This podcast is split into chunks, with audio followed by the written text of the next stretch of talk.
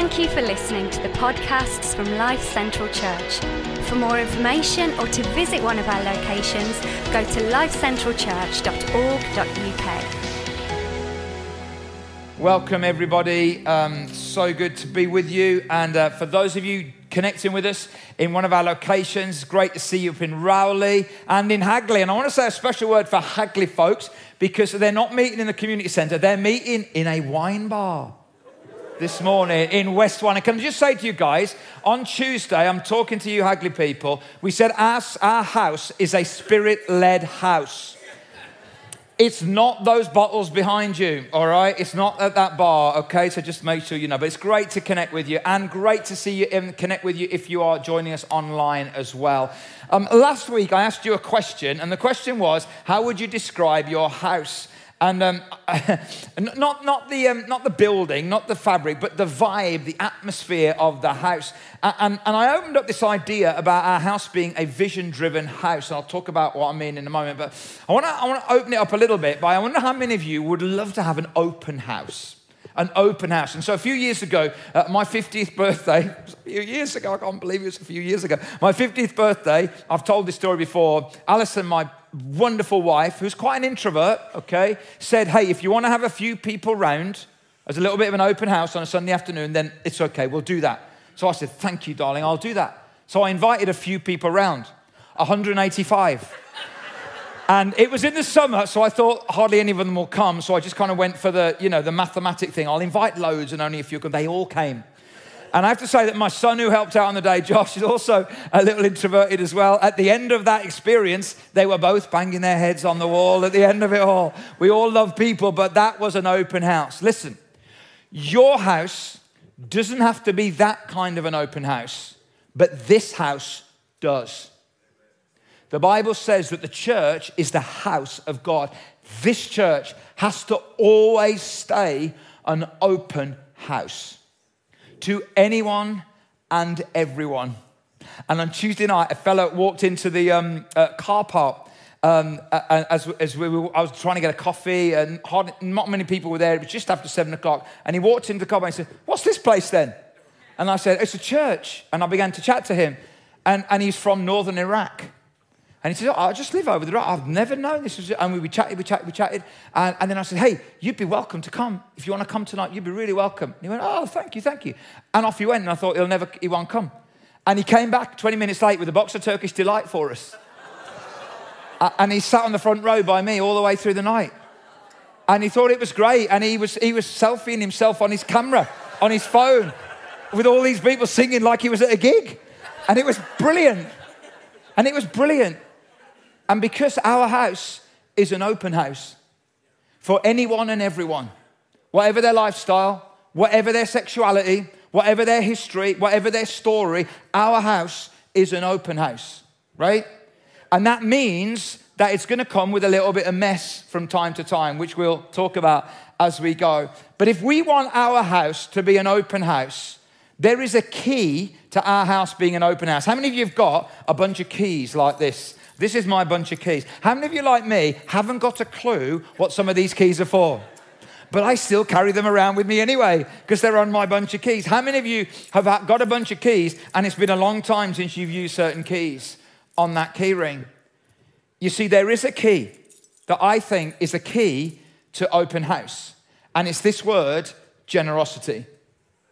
You see, when we're a generous house, we become an open house. And generosity is way more than talking about money, all right? We will talk about money a bit, but it's way more than that. In fact, I've called the title this morning not just generosity, but courageous generosity. And, and, I want to suggest, I think it's maybe even courageous talking about generosity at the moment, okay? Because some of you are saying, generosity, are you kidding me? Like I'm hanging on for survival here. Like I haven't got a clue what's going to happen next month or in the winter when, when the bills go up and they are going up and that. And that's and I understand that, and that's very real for some of you. For some of you uh, who are listening to me, you're full of anxiety about what might happen in the future. Some of you, money has always been a struggle. It comes and it goes really quickly.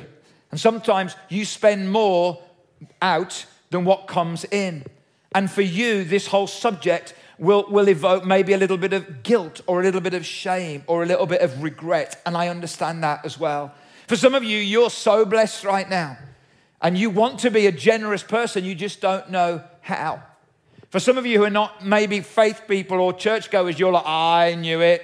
I knew it. It's the first time I've come, first time I've watched online. All they want is my money. Listen, God don't want your money. He wants your whole life. But money and uh, possessions are connected to our heart and our devotion. And ultimately, God wants something for you way more than He wants something from you. That's why this is so, so important. You see, your willingness to release your life will determine the fruit of your life.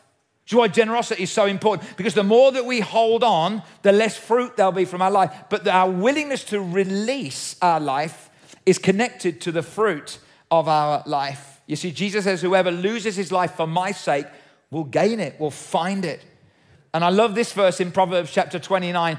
One person gives freely, yet gains even more. It's like they're giving and they're gaining at the same time. Another withholds unduly but comes to poverty. So it's like an upside down, flipped kind of thing, isn't it? The one that gives gets more, the one that holds on becomes in poverty. A generous person will prosper. Whoever refreshes others will be refreshed. Guys, generosity is more than an act of giving, generosity is a way of living. It's more than an act of giving, it is a way of living. How do we become courageously generous people. Well, well, this quote by a guy called A.W. Tozer, who wrote a lot of really deep stuff, okay? Uh, he said this What comes into our minds when we think about God is the most important thing about us. We could speak for weeks just on that. What comes into our mind when we think about God is the most important thing about us. Generous people have a sense of who God is. You see, generosity doesn't come from a place of scarcity, it comes from a place of security. Generosity comes from a place of identity, not inadequacy. We know who we are and we know whose we are. And when we think of God, we think of God as not only a creator, but as a provider. And so, therefore, we can be generous with our stuff. We can be generous with our time. We can be generous with our emotions. We can be generous because we know who it is that we're connected to. And you know, you'll hear me say this a lot. It's not wealthy people who are generous, it's generous people who are generous. Now, not to say that wealthy people can't be generous, but generosity is not connected to your wealth because Jesus said, There's this little old lady here, and she's giving so much, but she wasn't really, but she was because it wasn't her wealth, it was her generosity that made her generous. And my bottom line today, which I want you to go away with is this the key to generosity is not your wealth, it's your choice. The key to generosity is not your wealth, it's your choice. And what we're doing is we're looking at this idea of the church, the early church, the first church, being a kind of a model that we want to take our values from. So if you're newer to us as Life Central Church, this is who we are. This is our house. Last week we said our house is a vision driven house. Not just a vision of what and why, but a vision of who. Today we're looking at this that our house is a generous house, and we want to be courageously generous people. When we look at the early church, there were three marks of generosity I want to pull out. Number one is this they met the needs of the poor. They were generous to those around them who didn't have as much as them. And that's why when I speak today, some of you, okay, life is tough right now. And in terms of, of finance, in terms of income, in terms of provision, you're in need right now. That's why you're so welcome to be in our house and we want to help. But others of you, you're blessed. Why? So that you can also be a blessing to others, not just in this house, but in our communities as well. And when you look in, in Acts chapter 2, you read of the early church, it says this they sold property and possessions to give to anyone who had need. There was such a courageous, radical generosity inside of them. They knew they were blessed not to build their fences, but to extend their tables. See, so in our Western world, the more money we get, the more fences we build around us, don't we? The longer our drives, the more secure our gates, the more the moat is around our house. And yet, in the early church, when they were blessed, they didn't build fences, they extended their table. They welcomed others around their table. Generosity is a way of living, it's not just an act of giving. And there are four areas that I want you to kind of think about, okay, in terms of this. And the first one is this treasures, money, okay, and we'll talk a little bit about that. You do know if you are a follower of Jesus, all the stuff that you get is not yours, it comes from Him. We're meant to be stewards of this, right? And it's connected to where our heart is. That's why it's so important. But it's not just treasures, it's also talents which is why we've been talking a lot about serving. And we had a great dream team party a week or so ago. And listen, we want to encourage any of you and every one of you to sign up for the dream team. And you might say, and I'm hearing this a lot, oh, that's all right, I serve out there. I, my workplace is where I serve. No, your workplace is your mission. Your ministry, theologically, is what you do within the life of the church to build up the body so that we all reach maturity in Jesus. That's what the Bible teaches.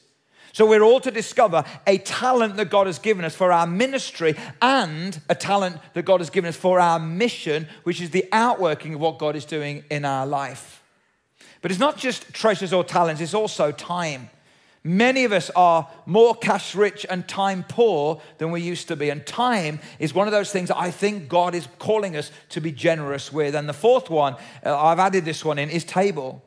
Who do you bring around your table? How can we be generous, not just to your friends or your family, but to those others who maybe are not like you? They met the needs of the poor. The problem is for you and I, we have so little margin, don't we? We have so little margin financially. We have so little margin when it comes to time. We have so little margin when it comes to talents. We have so little margin when it comes to our table. And what the Jews used to do, I said this last week, is they used to, in their fields, they'd always leave a corner of the field unharvested for those who needed it. They created margin for others. So important. But secondly, they also they supported the mission of the church.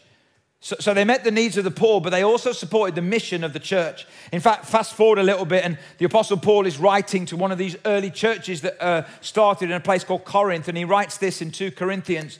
Uh, he says this There is no need for me to write to you about this service to the Lord's people, for I know your eagerness to help, and I've been boasting about it to the Macedonians telling them that since last year you in Achaia were ready to give and your enthusiasm has stirred most of them to action. Most of them, uh, not all of them, but it stirred most of them to action.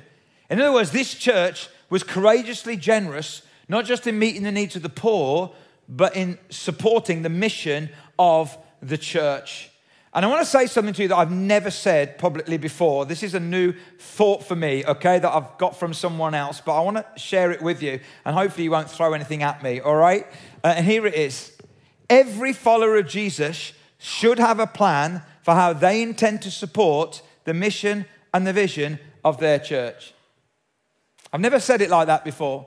But if you're a follower of Jesus and this is your church, or you're checking out and wanting this to be your church and wanting to receive from it and give to it and be a part of it, every one of us need to have a plan for how we're going to support the mission and the vision of this church. For me, my plan is, is what I want to call percentage first fruits giving.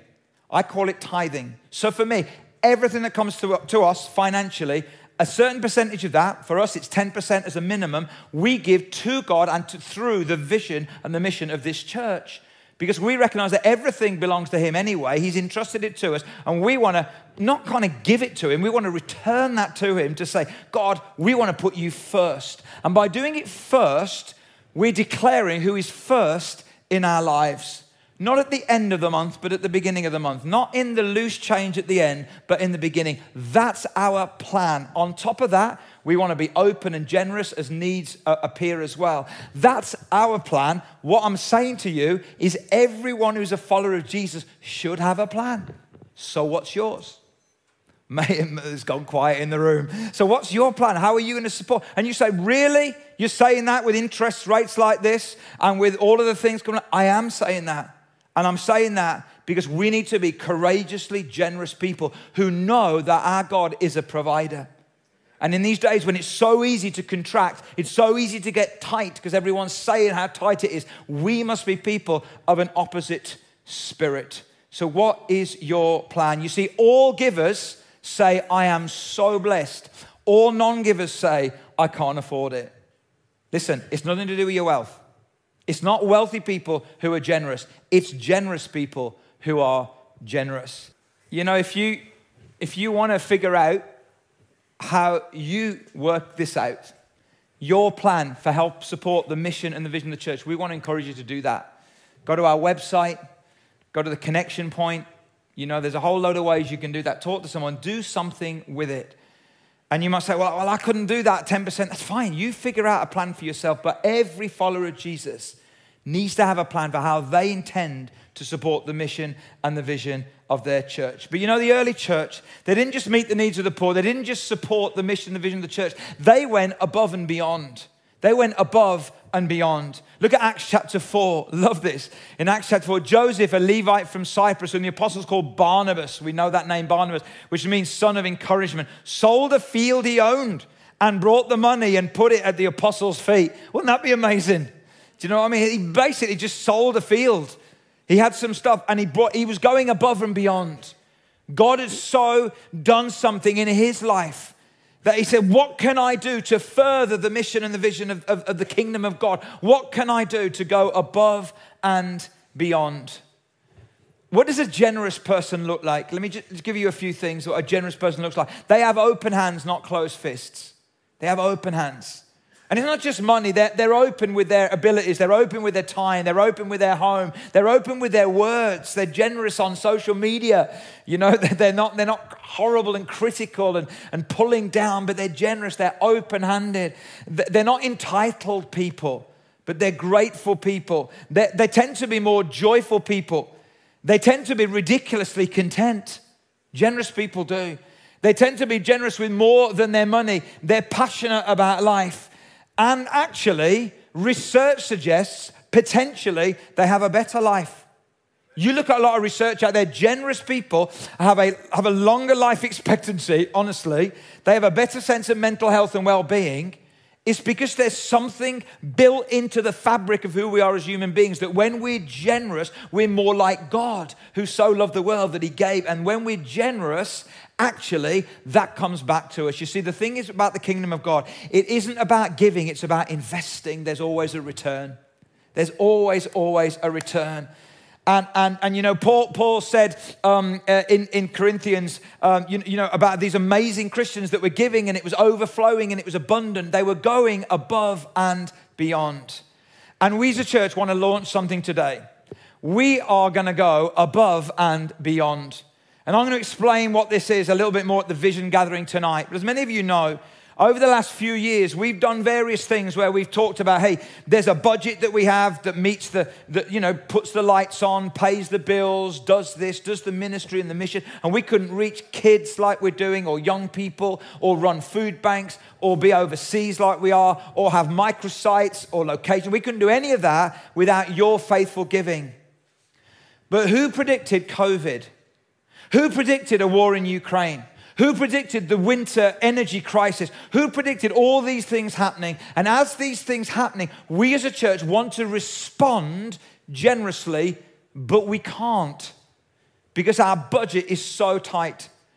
And so, years ago, many of you were giving financially to things like the third place and Vision 2020. And we're just basically saying, hey, above and beyond is going to be our new opportunity where, as God blesses you, or as you feel you can, you could give to that, which would enable a chunk of money that we could be generous with as a church. Wouldn't that be amazing? So when things come along, we'd be able to bless people, we'd be able to encourage people, we'd be able to meet needs, we'd be able to respond to what's happening around us because we are people ready to go above and beyond.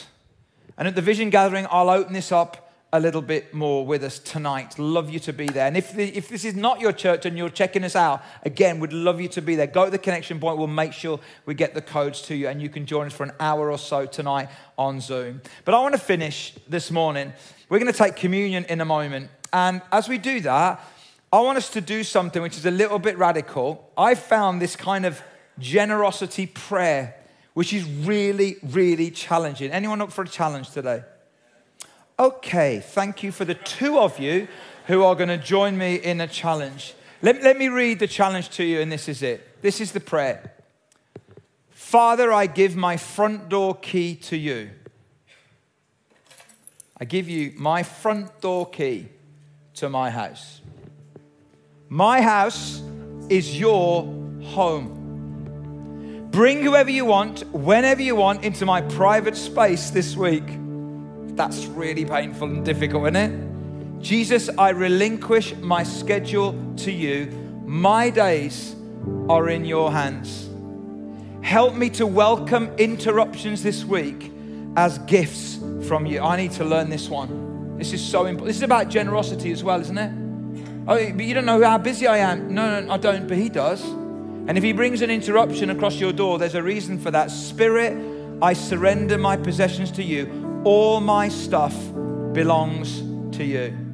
Help me this week to be a generous person for your glory. Now, in a moment, we're going to read that prayer together. But we want to, we've created this prayer so that you can take it away with you. And there's a, a couple of ways you can do that. It's going to come up on the screen now. There's a QR code, and you can get your phone out. We did this with Jason Perkins the other day, and you can QR that code, and that will take you to this prayer, which you can save as a download onto your device.